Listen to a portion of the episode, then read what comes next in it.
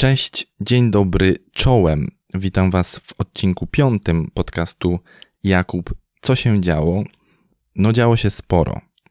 Działo się sporo, niekoniecznie rzeczy dobrych, rzeczy pozytywnych. Ja na dzisiaj przygotowałem temat o tym, co dziać się będzie dopiero. Natomiast, no, chciałbym zabrać głos w sprawie tego, co wydarzyło się w Polsce w zeszłym tygodniu. Mówię oczywiście o decyzji Trybunału Konstytucyjnego, który orzekł, że aborcja eugeniczna, czyli w wypadku, kiedy badania prenatalne lub inne przesłanki medyczne wskazują na duże prawdopodobieństwo ciężkiego i nieodwracalnego upośledzenia płodu albo nieuleczalnej choroby zagrażającej jego życiu. Trybunał Konstytucyjny uznał, że ten zapis w polskim prawie jest niezgodny z konstytucją, w związku z czym ten zapis stanie się nieprawomocny. Muszę przyznać, że z początku informacja o decyzji Trybunału Konstytucyjnego jakoś nie zrobiła na mnie dużego wrażenia. To znaczy, kiedy usłyszałem o tej decyzji, Pomyślałem sobie z początku, że to jest pewnie jakaś zasłona dymna, że rząd próbuje odwrócić naszą uwagę od pandemii, tego co się dzieje e, w tej, w tej kwestii. No i mam też sporo własnych zmartwień na głowie teraz, więc próbując zachować higienę psychiczną, no nie dopuszczałem tej informacji gdzieś tam do swojej świadomości. I dopiero po dwóch, trzech dniach, widząc protesty, widząc to, co dzieje się na ulicach, dowiadując się nieco więcej o tym, jakie konsekwencje niesie ze sobą ta decyzja, uzmysłowiłem sobie, co to tak naprawdę znaczy. Bo to nie jest tak, że to orzeczenie Trybunału, ono trafi teraz pod jakieś głosowanie, że będziemy czy tam parlamentarzyści będą się teraz zastanawiać, czy ono jest zasadne, czy też nie. E, nikt nie będzie teraz głosował nad przyjęciem lub odrzuceniem tego wyroku. On stanie się całkiem niedługo prawomocny. On wejdzie w życie. To już jest, ta, ta decyzja już zapadła. I to jest straszne. To jest straszne, bo jakbyśmy nie dość mieli zmartwień z powodu pandemii, rząd dokłada nam jeszcze jedno. Trochę brakuje mi słów.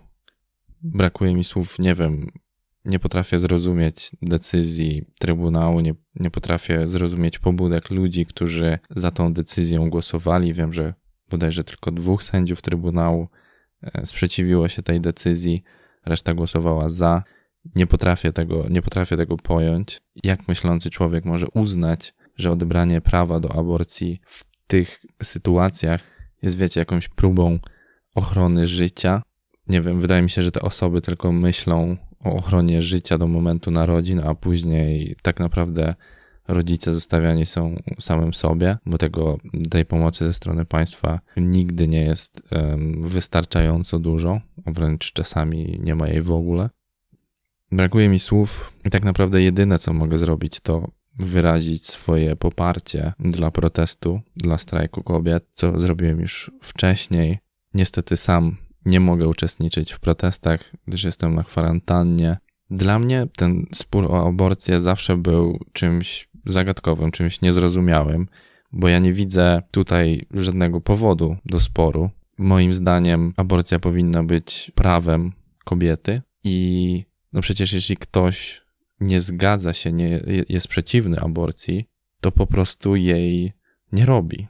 I tyle. Dlaczego miałby swoje zdanie w tej kwestii, swoją opinię i poglądy rzutować na inne osoby i próbować odebrać im to prawo, tak naprawdę z powodu własnego widzimisię. To jest dla mnie kompletnie niezrozumiałe. Ja uważam, że obywatele powinni mieć prawo wyboru i nieważne o jakkolwiek trudne i dramatyczne wybory by nie chodziło. Uważam, że państwo zawsze powinno taki wybór obywatelowi dawać, bo to obywatel będzie z konsekwencjami tego wyboru żył resztę życia. I tak naprawdę decyzja o przerwaniu lub też kontynuowaniu ciąży powinna być prawem przede wszystkim kobiety, chociaż ta sprawa dotyczy też oczywiście mężczyzn, no bo jesteśmy przecież partnerami, mężami kobiet. Wiem, że mówienie o tym w podcaście, czy też pisanie o tym na Facebooku niewiele zmienia, ale no tak jak mówiłem, to jest jedyne, co mogę zrobić teraz i być może dzięki temu, że mówię o tym w podcaście, uda mi się dotrzeć do osób, które na przykład o tej decyzji jeszcze nie słyszały, choć wątpię, żeby takie osoby istniały. Warto chyba, żeby, żeby wszyscy obywatele wiedzieli, co się wyprawia. No nie wiem, kochani, straszna chujowizna. Słów brakuje, no ale jakoś trzeba żyć. Kobiety, jestem z wami. Tutaj zacisza mojego mieszkania niestety, ale jestem z wami. Mam nadzieję, choć nie wiem jak miałoby się to dokonać, ale mam nadzieję, że coś się w tej kwestii zmieni, że głos kobiet zostanie usłyszany, głos protestujących zostanie usłyszany i coś to zmieni. Mam taką nadzieję. Słuchajcie, spróbuję kontynuować ten odcinek. Uważam, że jest jak jest, ale powinniśmy robić swoje. Myślę, że temat, który dziś przygotowałem, jest całkiem ciekawy i słuchając podcastu dowiecie się kilku ciekawych rzeczy i być może uda mi się odwrócić na chwilkę chociaż waszą uwagę od tego całego chaosu i zamętu, który panuje w Polsce i sprawić, że zapomnicie chociaż na chwilkę o tym, co się dzieje w naszym kraju i chwilkę się odprężycie. Nie wiem, mam taką nadzieję. Zapraszam na odcinek.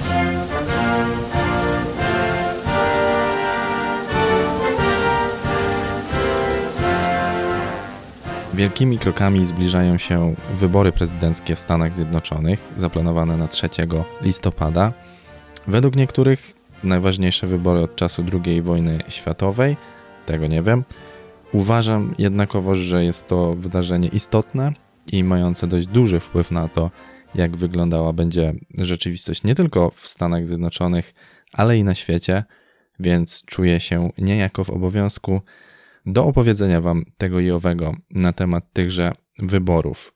Ja też osobiście interesuję się wyborami w Stanach, śledziłem prawybory, śledziłem debaty, więc mam jako takie pojęcie o tym, co tam się teraz dzieje. Wydaje mi się, że udało mi się zebrać kilka takich pikantnych szczególików o wyborach w Stanach dla Was. Natomiast chciałbym zacząć od samej ordynacji wyborczej w Stanach Zjednoczonych, bo różni się ona znacząco od tej polskiej. No a w zasadzie to jest chyba ewenementem na światową skalę, e, to znaczy żadne inne państwo raczej nie wybiera w ten sposób swojego prezydenta. Otóż w Stanach prezydent wybierany jest co 4 lata. Natomiast nie jest on wybierany w wyborach powszechnych. O co chodzi? Obywatele USA nie głosują bezpośrednio na konkretnego kandydata na prezydenta, tylko na tak zwanego elektora, czyli osobę z partii albo republikańskiej, albo demokratycznej, bo to właśnie są główne siły polityczne w Stanach Zjednoczonych. Wybrani przez obywateli elektorzy zobowiązani są natomiast do oddania swojego głosu na kandydata partii, od której otrzymali nominację. Kandydaci na elektorów są bowiem nominowani przez partię polityczną lub przez kandydata na prezydenta.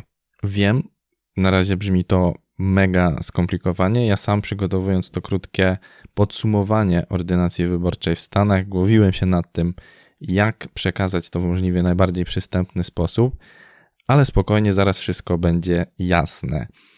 Ok, czyli obywatele Stanów Zjednoczonych w każdym z 50 stanów wybierają swoich elektorów. Liczba wybieranych elektorów zależna jest od liczby ludności danego stanu. Czyli na przykład najludniejsza Kalifornia posiada 55 elektorów, a najsłabiej zaludnione Montana, Wyoming czy na przykład Dakota Północna tylko po trzech. I teraz tak, posłuchajmy się tutaj przykładem Kalifornii. Jeśli na tych 55 wybranych przez obywateli elektorów 28 z nich zagłosuje na kandydata partii demokratycznej, a 27 na republikańskiego, to demokraci wygrywają w tym stanie i wszyscy elektorowie są zobowiązani oddać swój głos na kandydata partii demokratycznej.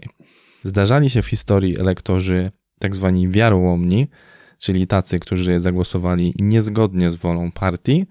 Natomiast ostatni taki przypadek miał chyba miejsce jakieś 200 lat temu, więc nie będziemy się w to, nie będziemy w to wnikać.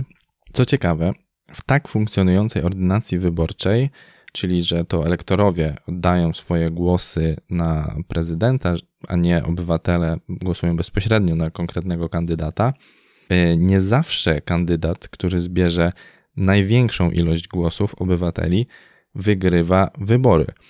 I tak na przykład było w 2000 roku.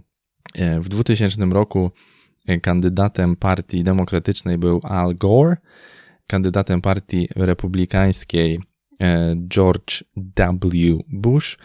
I to Bush wygrał, ponieważ otrzymał 271 głosów elektorów versus 260 ileś na Gora mimo że to Al Gore otrzymał więcej głosów, to znaczy więcej obywateli oddało głosy na demokratów niż na republikanów. Al Gore zdobył prawie 60 milionów głosów, George Bush prawie pół miliona mniej. Czyli, podsumowując już ostatecznie, obywatel Stanów Zjednoczonych, głosując na elektora nominowanego przez tą czy inną partię, wyraża w ten sposób poparcie na jednego lub drugiego kandydata.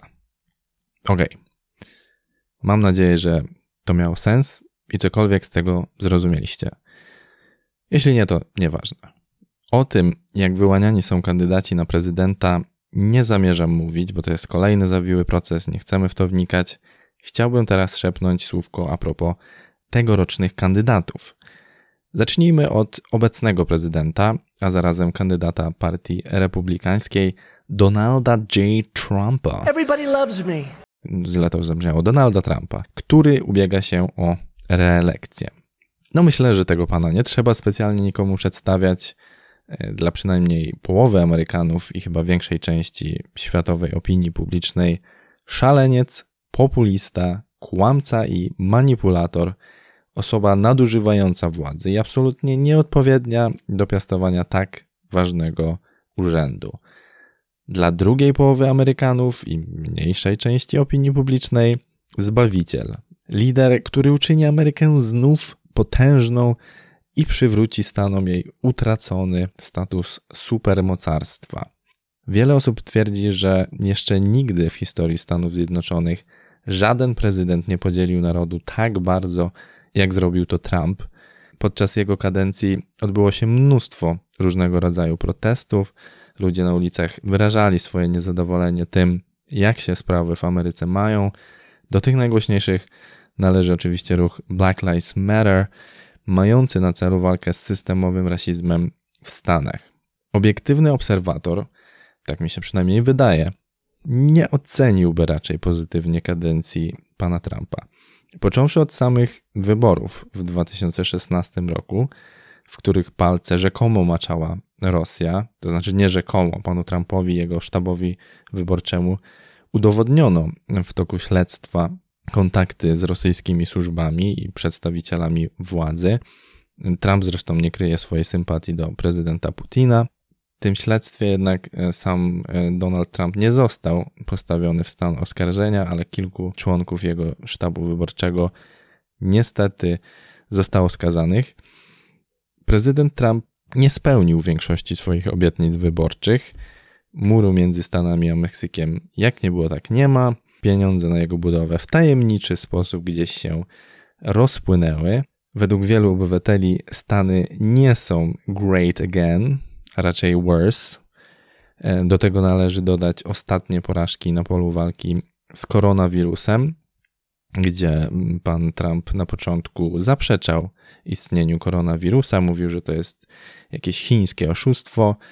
Teraz zresztą niedawno sam zachorował na koronawirusa, powiedział, że to nic takiego, że on wyzdrowiał w tydzień. Co to za wirus w ogóle? On chyba też nazwał, już nie pamiętam dokładnie, ale chyba on nazwał koronawirus chińskim wirusem i to się oczywiście przyjęło i teraz środowisko to republikańskie nazywa koronawirus wirusem chińskim. E, pan Trump zasugerował, że to właśnie Chiny stoją za wprowadzeniem, za wymyśleniem koronawirusa i rozprzestrzenieniem go na całym świecie. Natomiast jeśli chodzi o rzeczy, które wyszły panu Trumpowi całkiem nieźle, to na pewno trzeba wspomnieć o popsuciu relacji dyplomatycznych z większością chyba krajów europejskich. Udało mu się też y, kompletnie zaorać osiągnięcia poprzedniego prezydenta Baracka Obamy. E, I to niezależnie, czy to były osiągnięcia funkcjonujące dobrze, jak na przykład Obamacare, który wielu Amerykanom ułatwił życie i dał możliwość skorzystania z no, prawie że nieodpłatnej mm, opieki zdrowotnej. Do pozytywów, e, to przynajmniej z perspektywy nas, Polaków, należy mm, jeszcze dodać, że administracja Trumpa zniosła dla nas wizy, także to jak najbardziej na plusik. Ja miałem przyjemność być w Stanach w 2016 roku, czyli w roku poprzednich wyborów, i byłem tam tuż przed wyborami. No i zaciekawiony tym tematem pytałem Amerykanów, e, co sądzą o wyborach, i ja, to trzeba zaznaczyć, ja byłem na wschodnim wybrzeżu, na północnym wschodzie Stanów. Pracowałem w Pensylwanii, natomiast odwiedziłem też kilka miast wschodniego wybrzeża, Nowy Jork, Boston, Waszyngton i kilka innych. No i jak sobie z tymi Amerykanami rozmawiałem, no to miażdżąca większość nie popierała Trumpa, ale to tak naprawdę powiedzmy, że na 100 osób, które zapytałem o zdanie w tym temacie, może trzy poparły Trumpa. Poparły Trumpa mówiąc o tym, że jest to kandydat spoza establishmentu politycznego i że takiego właśnie kandydata, takiego prezydenta Stany potrzebują. Prezydenta, który, jak to pan Trump zresztą mówił, osuszy bagno, czyli wywali tych polityków, którzy kurczowo trzymają się stołków i nie chcą odejść od władzy, co się oczywiście nie stało, no chociaż kilku polityków wyleciało, ale to raczej z powodu swojej przynależności partyjnej niż tego, że trzymało się tego stołka. Ja w sumie też się trochę nabrałem na Trumpa, to znaczy to był taki dosyć mroczny okres w moim życiu, jeśli dałem się nabrać Trumpowi. W sensie to jest zawsze tak, że jak pojawia się właśnie taki kandydat spoza establishmentu, który mówi, że mm, on będzie, wiecie, działał dla ludzi, no tak jak w Polsce w 2015 roku pojawił się Paweł Kukis, e, piosenkarz niezwiązany z polityką, e, który chciał tą politykę odmienić. Wielu ludzi, w tym w sumie ja też, mu zaufało, dało głos. Skończyło się to tak, jak się skończyło. E, partia Kukiz 15 jest teraz sojusznikiem PiSu. Nieważne, wróćmy do Stanów. No więc e, Trump, podobnie jak Cookies, też mnie nabrał i pomyślałem sobie, no rzeczywiście facet e, mówi z sensem, no poza oczywiście tymi murami między Stanami a Meksykiem i tymi innymi, nacechowanymi dość um, nacjonalistycznie, dość faszystowsko um, opiniami, no to okej, okay, może, że facet rzeczywiście, no tutaj też dużą rolę w, tym, w tych wyborach odgrywało to, że jego kontrkandydatem była Hillary Clinton, która no nie cieszyła się, nie cieszy w sumie dalej poważaniem e, raczej. Pochodzi z, właśnie z samego centrum tego establishmentu politycznego. Brała udział w wielu skandalach, więc no tutaj Trump miał łatwy cel, jeśli chodzi o, o panią Clinton. I na pewno też to miało ogromny wpływ na, na wynik wyborów. Ja pamiętam też, że śledziłem sondaże przedwyborcze i no naprawdę Trump, jemu nie dawano dużych szans na wygraną. Wielu ludzi w ogóle nie brało pod uwagę takiej możliwości, że on wygra i dziwili się, że udało mu się zajść tak daleko. Dziwili, a zarazem wstydzili się tego, że taki człowiek ubiega się o tak prestiżowe, o tak ważne, nawet na arenie międzynarodowej e, stanowisko, urząd. No i chyba wszyscy byli zaskoczeni wynikiem wyborów. No i sytuacja trochę powtarza się w tym roku. To znaczy, w tych słupkach, w statystykach, w sondażach Donald Trump przegrywa e, ze swoim kontrkandydatem, o którym będę mówił za chwileczkę. Przegrywa o kilka punktów. No i znów ta narracja wygląda w ten sposób, że no nie ma szans, żeby Donald Trump został ponownie wybrany na prezydenta Stanów Zjednoczonych. Tyle ludzi do siebie zdradził, tyle osób, które nawet głosowały w niego 4 lata temu, zraził do siebie, że nie ma absolutnie opcji na, na wygraną. No ale to się dopiero okaże. Zobaczymy, czy historia znów się powtórzy. Na wynik wyborów będziemy musieli zaczekać przynajmniej do 3 listopada.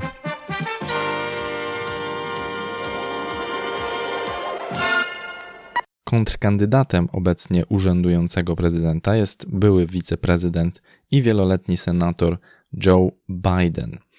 Biden startuje oczywiście z ramienia Partii Demokratycznej. No i od siebie powiem tak. Uważam, że partia mogła wybrać lepiej. Po pierwsze, w tym roku, 20 listopada dokładnie, Joe Biden skończy 78 lat.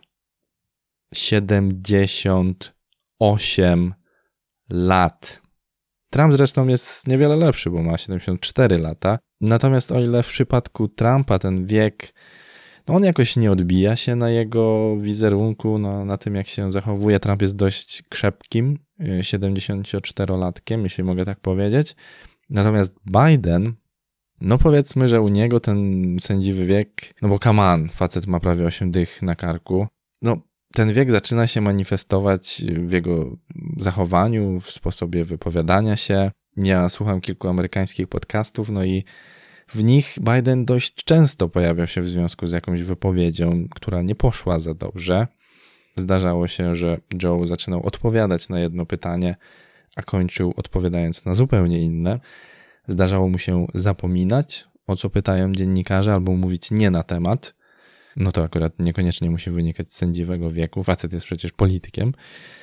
Biden często oskarżany jest też o brak takiego wyczucia chwili. Na jednym z wieców wyborczych zaczął opowiadać bardzo dziwną historię. Historia polegała na tym, że on kiedyś jako młody człowiek pracował na basenie jako ratownik. No i brał sobie krzesełko, stawiał przy tym basenie, siadał na tym krzesełku, żeby mieć, żeby móc obserwować to, co się na basenie dzieje. No i wtedy dzieci e, podpływały do niego i wiecie, takimi mokrymi rączkami pocierały jego owłosione nogi. Tak on to właśnie opisał. Pocierały jego owłosione nogi, tak żeby je przyklepać wodą. No i później obserwowały, jak te włosy pod wpływem e, słońca znowu się puszą. No i tak się lubiły z nim bawić. E, potem wskakiwały mu na kolana i on to lubił, jak dzieci mu wskakiwały na kolana. Nie wiem, historia jest dość pojebana. Jak chcecie, to możecie tą wypowiedź znaleźć gdzieś w necie. No, jest dosyć e, grubo. Innym razem, było to w roku 2007, podczas jego prezydenckiej kampanii wyborczej, Biden nazwał Baracka Obamę pierwszym mainstreamowym afroamerykaninem, który jest elokwentny, bystry, czysty i dobrze wygląda. Wow. Jeszcze innym razem, tym razem w 2019 roku, podczas spotkania z przedstawicielami społeczności latino i azjatyckiej, powiedział: Biedne dzieci są tak samo inteligentne tak samo utalentowane jak białe dzieci. Po chwili dodał, jak bogate dzieci, czarne dzieci, azjatyckie dzieci. Nie, nie chodziło mi o to, ale pomyślcie, jak o tym myślimy. No, niezbyt fortunna wypowiedź.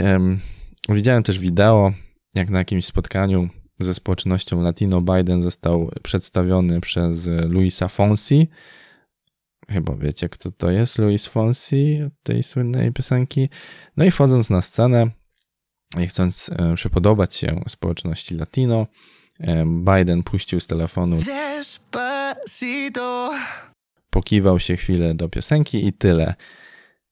No, społeczności latino się to nie spodobało. E, wielu zarzuciło Bidenowi, że Despacito, to słowo znaczy powoli, nie jest najlepszym sloganem kampanijnym, także znowu troszeczkę, troszeczkę gafa. Biden, jak to polityk, był też e, zamieszany w jakieś afery, ale to akurat standard. No zresztą na polu afer Trumpowi raczej ciężko dorównać. Natomiast powiedziałem na początku, że Partia Demokratyczna mogła wybrać lepiej, i chodziło mi o to, że w tym roku o tytuł kandydata na prezydenta z ramienia demokratów walczyło kilka naprawdę ciekawych osób. Moim faworytem jest Andrew Yang, który mówi o zagrożeniach, jakie czekają amerykańskie społeczeństwo w bliskiej przyszłości, a o jakich jego kontrkandydaci nawet nie myślą. Czyli na przykład automatyzacja na rynku pracy i jej konsekwencje, mówi o zagrożeniach wynikających z katastrofy klimatycznej, e, czy też nieodpowiedniego użycia sztucznej inteligencji. Yang jest też proponentem tak zwanego powszechnego dochodu podstawowego. E, po angielsku to się nazywa Universal Basic Income. I to jest taki pomysł e, polegający na wypłacaniu każdemu dorosłemu Amerykaninowi tysiąca dolarów miesięcznie. Co nie jest jakąś zawrotną kwotą, no ale miałoby pomóc tym najbiedniejszym, miałoby też zapewnić takie minimum tym, którzy zarabiają niewiele, no ale te pieniądze miałyby też stymulować gospodarkę. Były też inne ciekawe postaci. Na pewno słyszeliście o Bernie Sandersie. No a tak, demokraci skończyli z dziadkiem Joe Bidenem. No on miał największe poparcie zarówno chyba ludzi, jak i delegatów, którzy ostatecznie wybierają kandydata, więc wygrał Biden. W efekcie czego w wyborach prezydenckich szranki staną wariat i megaloman przeciwko nieporadnemu starszemu panu, który już dawno powinien cieszyć się urokami emerytury. No. A niezależnie od wyniku wyborów, jedno z najpotężniejszych państw świata będzie rządzone przez człowieka, który raczej nie nadąża za tempem dzisiejszego świata. Dziękuję.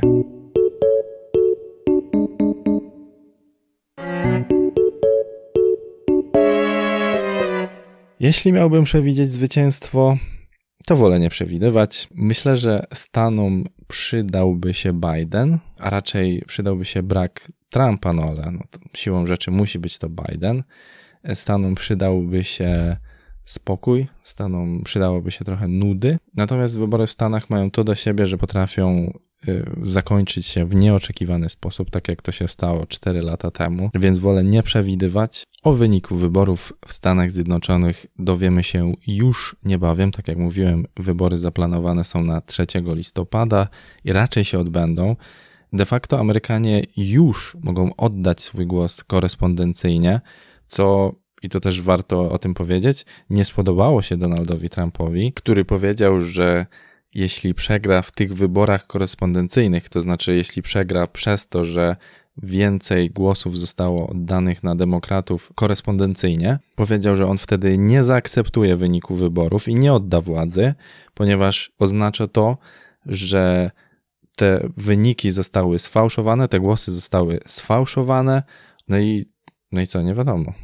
Ciekawie to wszystko się zapowiada. E, o wyniku wyborów dowiemy się 3 listopada. Dajcie znać, co wy sądzicie o wyborach w Stanach. Może macie jakąś opinię na temat kandydatów, którą chcielibyście się podzielić. Zapraszam do tego serdecznie. Piszcie na jakubp.oficjalnie małpa.gmail.com Kochani, dziękuję wam pięknie za uwagę. To już wszystko na dziś. Wybaczcie mi ten nieco smutny wstęp. Zobowiązałem się przecież w podcaście mówić o rzeczach, które na duchu będą podnosić, o rzeczach, które wprawią Was w lepszy humor. Natomiast chciałem o tym powiedzieć. Uważam, że naszym obowiązkiem jako obywateli demokratycznego przecież państwa jest sprzeciwianie się decyzjom rządu, które ograniczają nasze prawa, które działają na naszą szkodę. Więc no, zrobiłem to przy użyciu takiego medium, jakie mam dostępne. Pisałem o tym też zresztą na moim fanpage'u na Facebooku. Mam nadzieję, bo nadzieję trzeba mieć zawsze, że to się jeszcze wszystko odwróci, że będziemy to wspominać jak zły sen, że rzeczy w tym kraju zmienią się na lepsze. Najchętniej to tak jeszcze za naszego życia będzie lepiej. Wierzę, że będzie lepiej. Tymczasem trzymajcie się mocno, dbajcie o siebie, mówcie głośno o tym, co Wam się nie podoba. To jest Wasze prawo. A my słyszymy się już w przyszłym tygodniu. Mam nadzieję, że w nieco lepszych nastrojach. Pa, pa.